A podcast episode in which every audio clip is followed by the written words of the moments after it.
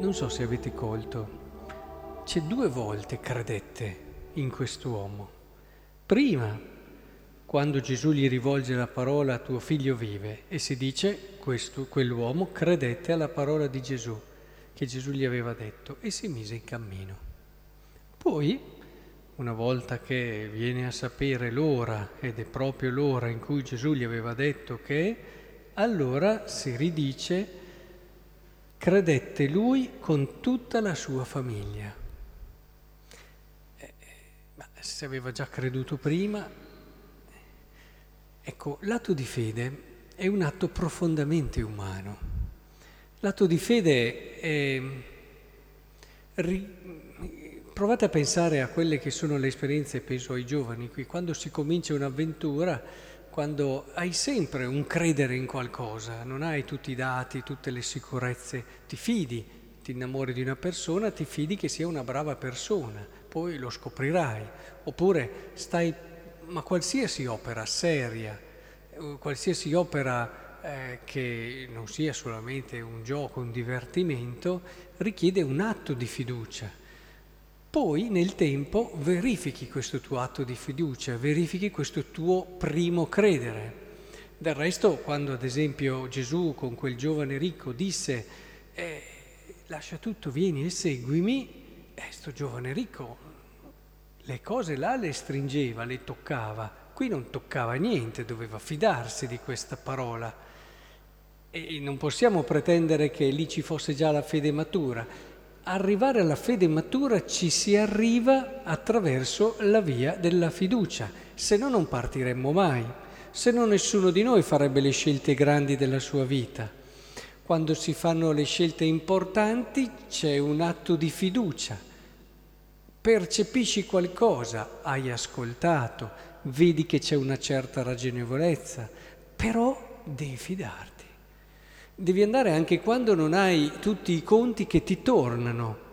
Ed è proprio perché ti fidi che alla fine, grazie a questa fiducia, percorri una strada che ti porta a quella che è poi la fede profonda, la fede matura, quella fede che ti fa dire sì, è proprio così, è la cosa giusta. È molto importante perché abbiamo molti cristiani che alla fine rimangono lì sempre a dover, quello di cui si lamenta Gesù nel Vangelo, hanno sempre bisogno delle verifiche, hanno sempre bisogno, sì, vengono in chiesa, eh, cercano anche di comportarsi bene, però lo capisci che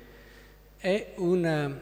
un modo umano, una cultura, una cultura religiosa sì, si comportano bene, vivono bene, ma hanno anche tutte le loro sicurezze, non si giocano mai, non si sono mai giocati fino in fondo, non hanno mai rischiato fino in fondo per qualcosa. Alla fine eh, hanno scelto per un discorso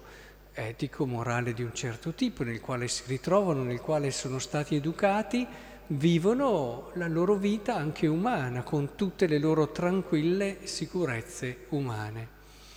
E Insomma, se vogliamo arrivare alla fede matura, il brano di oggi ci dice che dobbiamo compiere un atto di fiducia, fare quel passo in più, mettersi un attimo con i piedi non tutti ben posati, ma cominciare a dire sì Signore. Ecco che allora nel momento in cui cominciamo a seguirlo e lasciamo tante sicurezze, cominciamo a credere iniziamo un cammino straordinario, bellissimo, dove pian piano vedremo e ci accorgeremo che Lui è la via, la verità e la vita. Ecco, questa è la nostra gioia. E mi raccomando, non perdiate le cose più belle, parlo soprattutto ai giovani, abbiate coraggio di fare delle scelte forti, delle scelte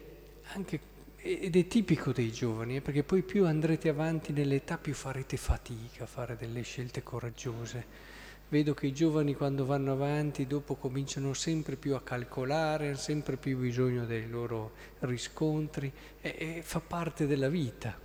E quindi lo dico soprattutto ai giovani, prendete il bello della vostra età